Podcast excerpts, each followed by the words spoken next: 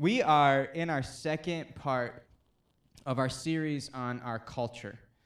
At Agape, we we like this word culture because I think culture supersedes value. Oh, thanks, that'll work. Look at this fancy glass bottle. Voss. Am I allowed to say that on the podcast? I don't know. Shout out Voss. If you want to sponsor me, Voss.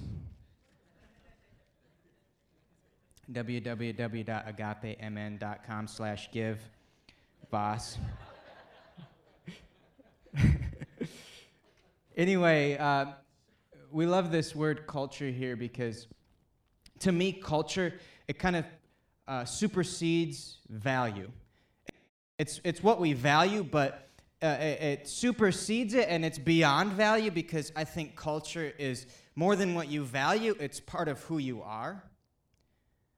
And so we love that here at Agape, um, we feel like we're not just building a church based off values. We feel like we're building a culture of, of people. Um, and so our culture has kind of four main aspects or components or whatever word that you want to use. Uh, they, they make up our culture. They're the four main things, and, and their community. We talked about that last week. Process, uh, we're going to talk about that next week. Pastor Connor, wherever he's at, is going to preach on that. It's going to be awesome. Um, community, process, presence, and action. Community, process, presence, and action. We like to say that everything that you do creates culture. Whether it's good culture or bad culture, that's up to what you are doing. But everything that you do creates some sort of culture. And so that's why we like to be really big and focused on, on what kind of culture are we creating here? Are we creating one of authentic community that reaches out to people, that says you don't have to believe what we believe to belong here? Um, are we creating a culture of process where we say, uh, I might disagree with you on something, but Uh, we're slowly becoming more like Jesus. So eventually, one of us will realize that we're wrong, and uh, one of us might be right, or we're both wrong, but we're just trying to become more like Jesus together in our in our process. It's it's a process. Uh, presence, that's what we're talking about today, the presence of God. And I'm not going to, I'm going to expound upon that way longer for the next twenty-five to fifty minutes. Um, presence and action. Faith without works is dead, says in the book of James. So I believe that we need to be a culture of action and a people of action. That's why we're doing a Go and Love project once a month. Um, action, it's it's big. It's a big part of our of our culture here. And so if everything that we do creates culture, then knowing our culture and living out our culture is the most important thing we can do as a church. And so we're going to start every single year with a four-part series on our culture, so get used to it. I'll preach different passages and stuff, but it's going to be the same for culture aspects every year, um, and so get used to it, but it'll be a good reminder. So today we're we're looking at presence, presence, more specifically the presence of God. Sorry. The presence of God. And so to take a closer look at this, we're going to open up, if you have your Bibles. If not, it's going to be up on the screen, and we'll read together Psalm one thirty-nine, verses seven through twelve. It says this: "Where shall I go from your spirit? Or where shall I flee from your presence? If I ascend to the heaven, you are there. If I make my bed in Sheol, you are there." Sheol is a different name for hell. "If I take the wings of the morning and dwell in the uttermost parts of the sea, even there your hand shall lead me, and your right hand shall hold me. If I say, surely the darkness shall cover me, and the light about me be night, even the darkness is not dark to you." I'm going to read that one more time. "Even the darkness is not dark to you. The night is bright as the day. For darkness is as light with you." Let's pray. God, we thank you for your presence. God, we thank you that we can't escape your presence, that your presence is everywhere. That wherever I go, there you are. In my mistake, in my mess, in my misinformed identity, in, in my uh, misdirections, in the wrong steps, you are there. God, so we just thank you that your grace and your presence covers our mistakes, covers our shortcomings, Lord. We're just so thankful for who you are and that your presence does not ever leave us.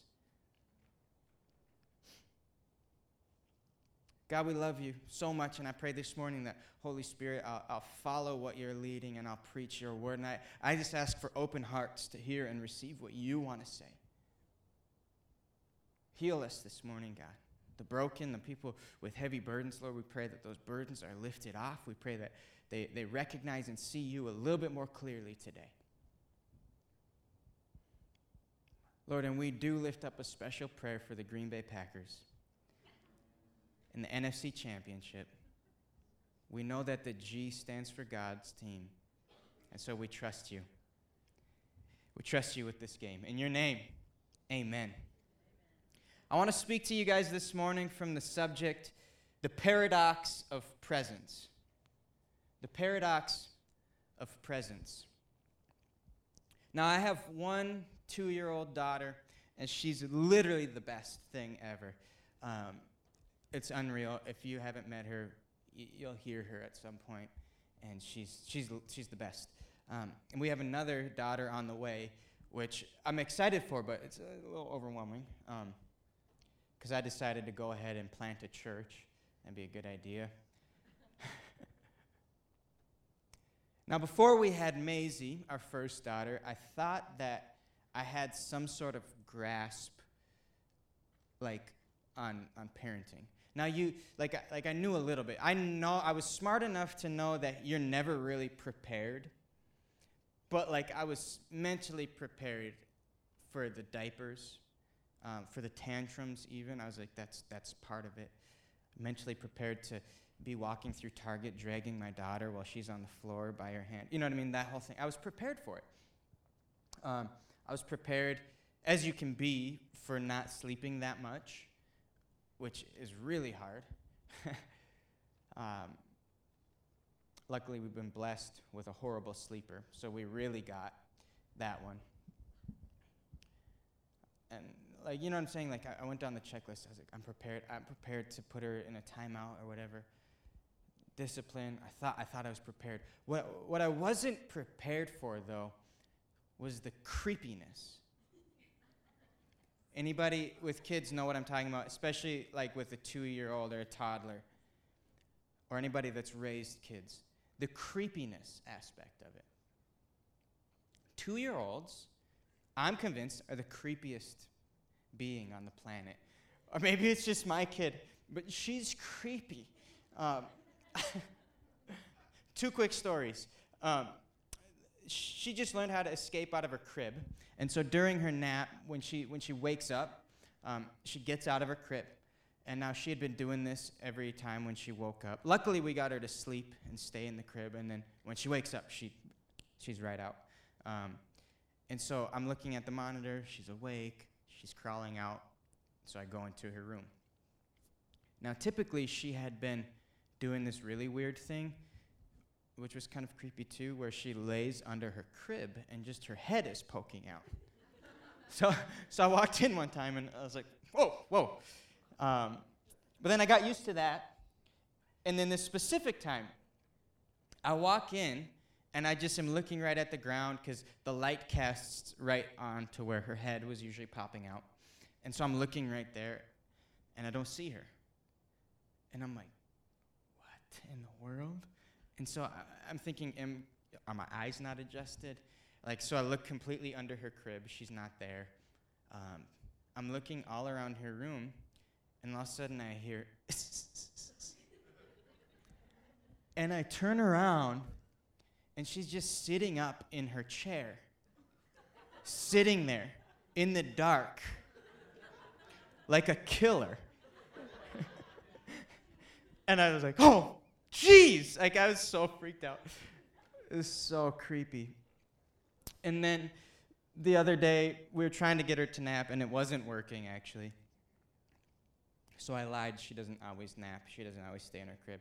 Um, but sometimes the trick works of I can leave the door cracked open a little bit, and for whatever reason, that calms her down, so she falls asleep most of the time. Uh, and so her bedroom, her door's like here, picture a door, and my chair is like here. So her door's behind me. And so I'm sitting on my chair, um, reading, thinking she's, please go to sleep for the love of God. And so I'm just trying to not think about it and read.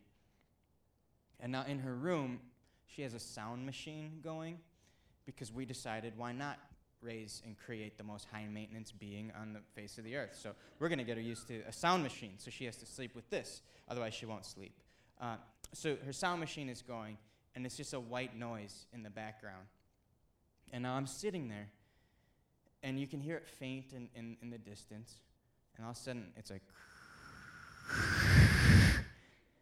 and I look behind, and so it gets li- louder, and so I look behind me, and I just see the door open up a little bit, and then shut. And so I'm looking at the door, and I actually got out my phone and I recorded it. I'll show you the video after if you want. And I'm looking at the door, and I'm like, what is she doing? And then all of a sudden, at the bottom of the door, the very bottom, I see reach around little fingers and, and clasp the door, and she starts opening it up like a crack and then shutting it. And I can't see her face, but she's literally spying on me. And I'm like, we need to get a counselor. So I'm sitting there, and I'm just watching her hands slowly, and then she slowly opens it. And eventually she, after like a minute, she realized that I was looking at her, and then she opened it all the way, and her little eyes poked out, and she had a cute little smile. So I was like, okay, she's not a demon. It's it's okay, but it was really creepy. And in her creepiness, she, luckily, she really loves me a lot, which I'm really blessed um, that she, she loves me. And when she comes here on Sunday morning, I can hear her from in here screaming daddy out in the, the lobby, and it's the best. Um, be jealous, because it's great.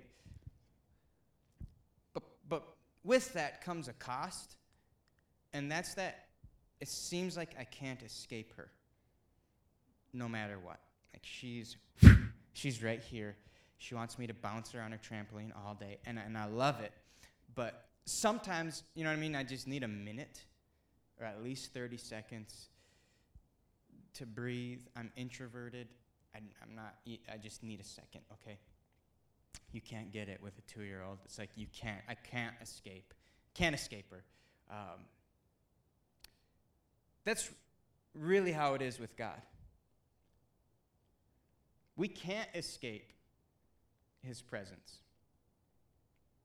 We cannot escape his presence. If you want to throw up the first two verses, David talks about how he says, "Where shall I go from your spirit, or where shall I flee from your presence? If I ascend to heaven, you are there. If I make my bed in Sheol, you are there." We cannot escape the presence of God. And listen, that's good news this morning. That means that no matter where you go, God is. No matter what you've done, God is there with you in your mistake. No matter how far off track your life seems to be, or how out of focus the presence of God is, you cannot escape his presence. And so I want us to know this morning that feeling distant from God is a lie.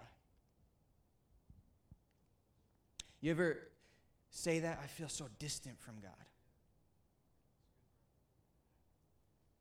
I don't, I don't feel like he's close. He's everywhere. Distance or space between you and God is, is a lie. Especially if you follow Jesus and you've given your life to him, we literally are the, have the indwelling of the presence of God within us. If God is in us and around us, then distance is impossible. So I can't be distant from God. I can't escape God. There's nowhere I go where he isn't. There's nowhere I've been where he's not. And right where I am, he is. Now, I don't know about you, but sometimes I get the picture of God in my head that he's like some cosmic teleporter. Anybody, or am I just alone in this? A couple people, thank you for making me feel better about myself. I picture God sometimes as this cosmic teleporter, and I can't escape him. So, like, if I'm trying to run away, he's gonna, he's gonna beat me to it because he's faster, he's smarter, um, and he's quicker, and he's one step ahead of me. You know what I'm saying? Does anyone else picture God like that? I can't escape him, and he's he's teleporting everywhere. But listen, God is not one step ahead of us. He's completely beyond us. The presence of God is, he's not some teleporter that goes from place to place. He is all. He is everything and everywhere. God's everywhere at the same time, his presence. It's so far beyond us that wherever we've been, even in our past, he's there. And our future, he's there.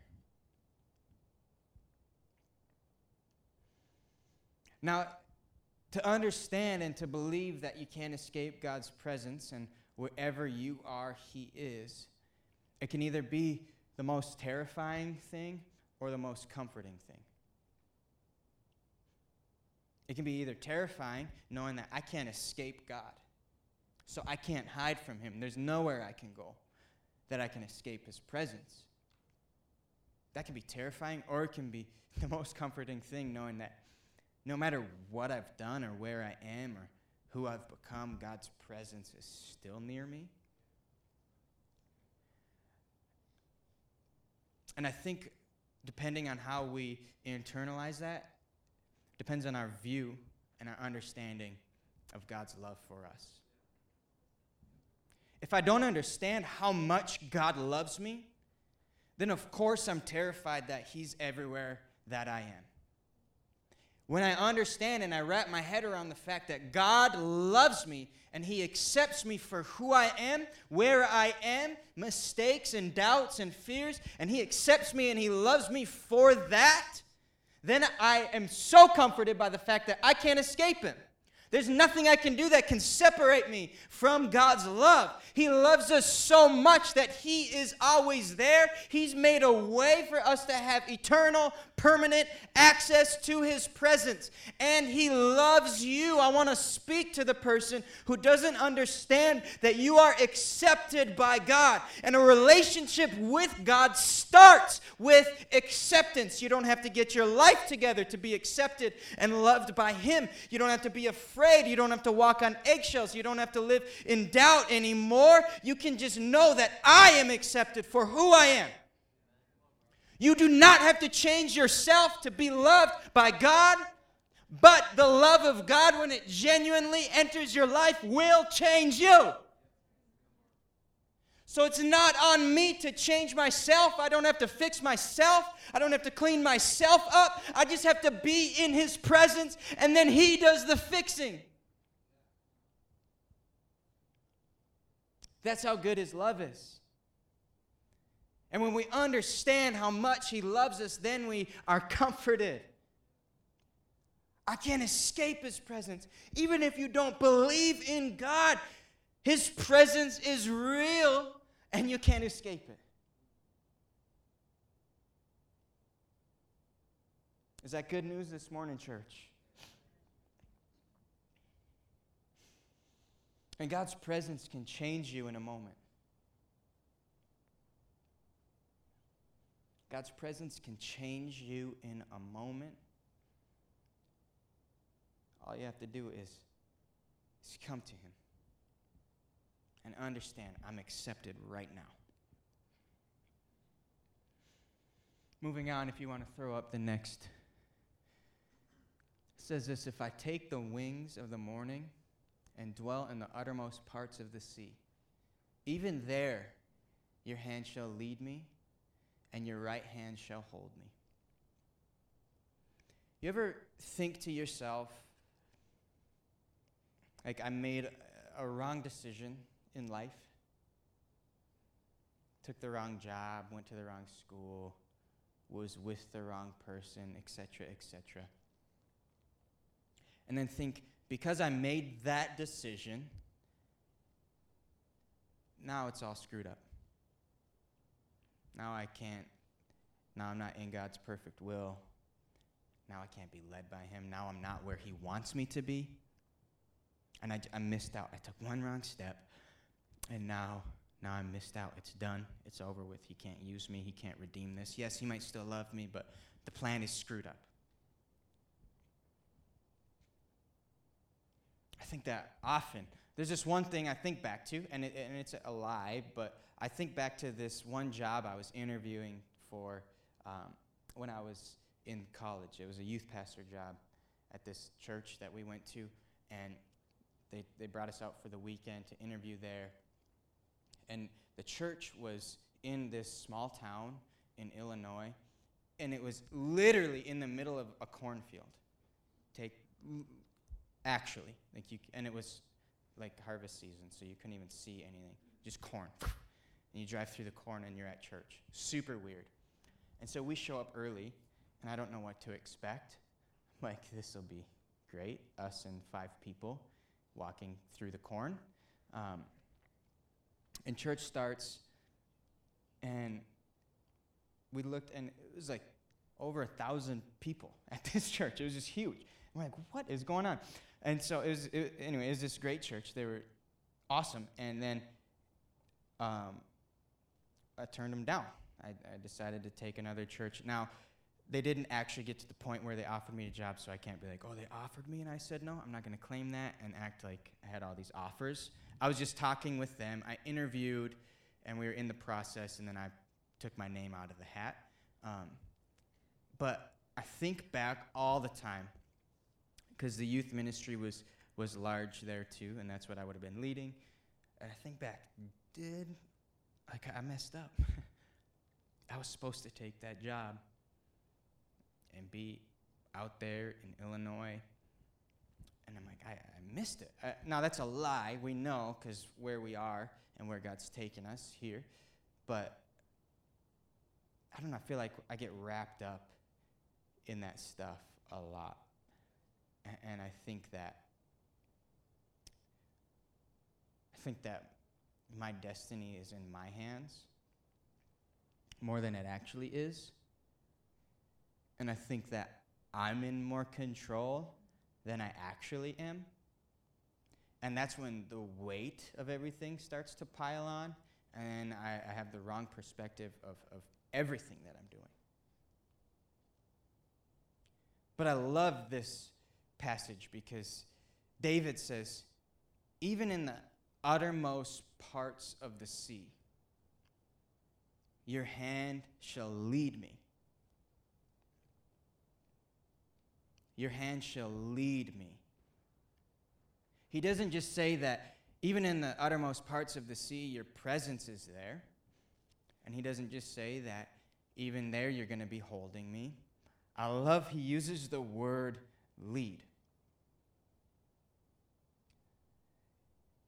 Even in the uttermost parts of the sea, your hand is still there leading me. And so I need to tell someone this morning that thinks that you made an irreversible decision, that, that you feel like you're stuck alone on an island in the sea and you made the wrong mistake. God is still leading you. He still has a plan for you. He still has a purpose for you. And his grace is so much bigger and, and greater than your wrong decision. God's grace is greater than our decisions. God's grace is greater than our messes. God's grace is greater than our mistake. So even in that mess, even in that sea, even in that loneliness, he is there leading us. There's a plan for you even when you feel like God can't use you anymore. That might be the perfect position to be used and to step into your true destiny. If God can lead us out of the uttermost parts of the sea, then no matter where we are, he is still leading us. And if I don't believe that, then, then I don't understand God's grace. And I'm taking it all in, in my hands. So have hope even if you feel like you took a wrong step. Maybe your wrong step isn't even a wrong step. It just feels like a wrong step because it's hard.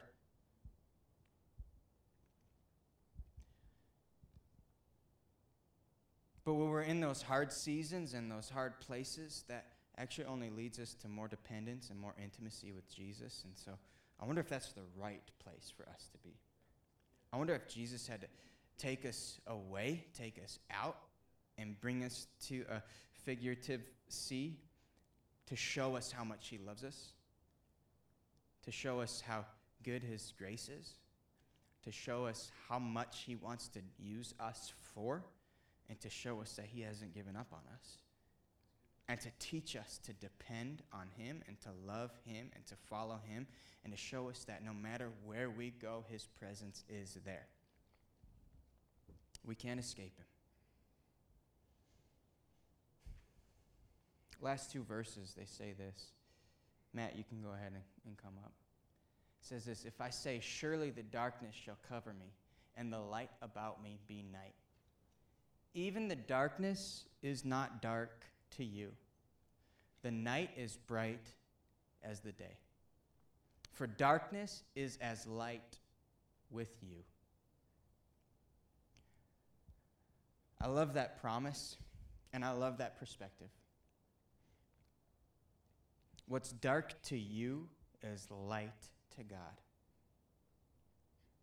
What's unknown, listen, what's unknown, what's hidden from your sight is in full view and sight of God. It's lit up and it's light. God knows your next step even if you don't. I just have to trust that he does. I have to trust that the darkness that I see is not darkness to God. And listen, if we're if we're full of his presence as followers of Jesus, then any dark situation is actually light. And so if I'm full of God's presence and I'm full of God's light, then darkness ceases to exist. Then fear ceases to exist. Then unknown territories in our lives cease to exist. Then doubt ceases to exist. Then the loneliness and the despair that you sometimes feel, it ceases to exist if God exists within you. That's the power of his presence, but the paradox within his presence is that everywhere I go is his presence. It's everywhere, but it's not experienced everywhere. God's presence is everywhere, but I don't experience it everywhere.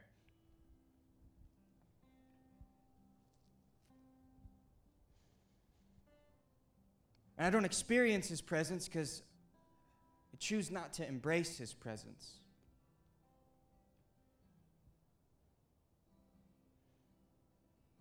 So I want to talk to us about, talk to those who feel like I'm distant from God, feel like God doesn't care about me, feel like I can't, I don't know where he is. I wonder if it's that he's right next to you. It's just you've stopped embracing him. Because his presence is everywhere. So it's not experienced. So we're always in position to be in his presence.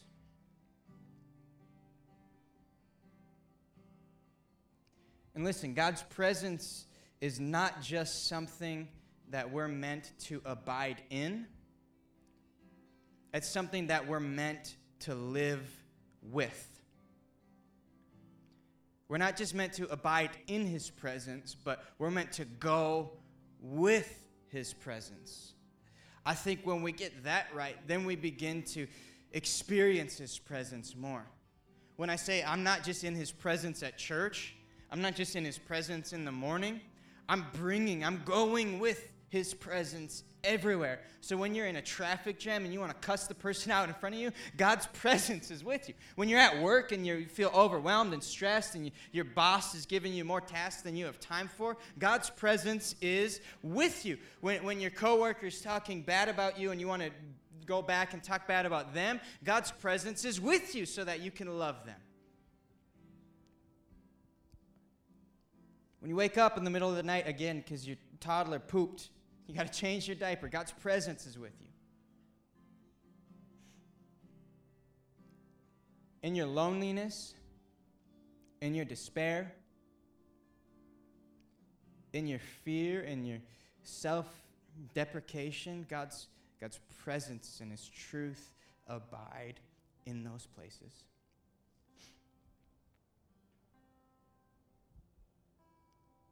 I want to give an opportunity, if there's anyone in here um, that says, I haven't been going with God's presence, maybe because you don't know Him and you don't have a relationship with Him. As I said early, earlier, God's a relationship with Jesus, it starts with acceptance.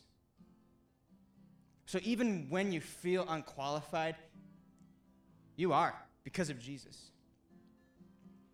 Jesus is the qualifier. See, I think we're all created by God to be in relation with God. And the the barrier between us and God is our sin, because God is perfection, and, and sin makes us imperfect, and those two cannot coincide, because then perfection would no longer be perfect. And so in order for me to be in relationship with God, I need to be perfect. Now, that's an impossible task. But Jesus came, and He lived a perfect and sinless life. And then Jesus died on the cross carrying our sin figuratively. And so that when He died, there was a way that was made, an avenue between us and God's presence. And now uh, it's like a lens that God looks at. If we accept Jesus and believe in Jesus, then when God looks down, it's a Jesus lens. So He doesn't see our mistakes. He sees the perfection of His Son. And through Jesus, we can be in communion and relationship with God. And that's how we have eternal access to His presence, and we can take it wherever we go. We can feel that peace that doesn't even make sense and amidst chaos. We can feel a joy that, that overshadows and overrides any depression that we might be carrying. It's through Jesus. It's because of Jesus. And all we have to do is, is believe in Him, and then our journey starts. Then we can start to become better, but we are accepted first. So if you're in here this morning with every head bowed and every eye closed, nobody needs to know your business, but if you want to say, Jesus, I want to come to you this morning, and I, and I want this relationship. I want to be accepted by you today. I want to give my life to you. Just raise your hand. Awesome. I just want to pray real quick over the hands that were raised. You can put them down. It was just saying that, Jesus, I need you, and, and showing your faith. Jesus, uh, we just lift up these people who, who raised their hands this morning. Lord, I pray that you'll meet them where you they are, and that you'll just cover them with your acceptance and your grace, and that they'll embody your presence and learn how to how to walk with you. Learn how much you love them. Learn how much you accept them truly for who they are. We ask this all in your name. Amen.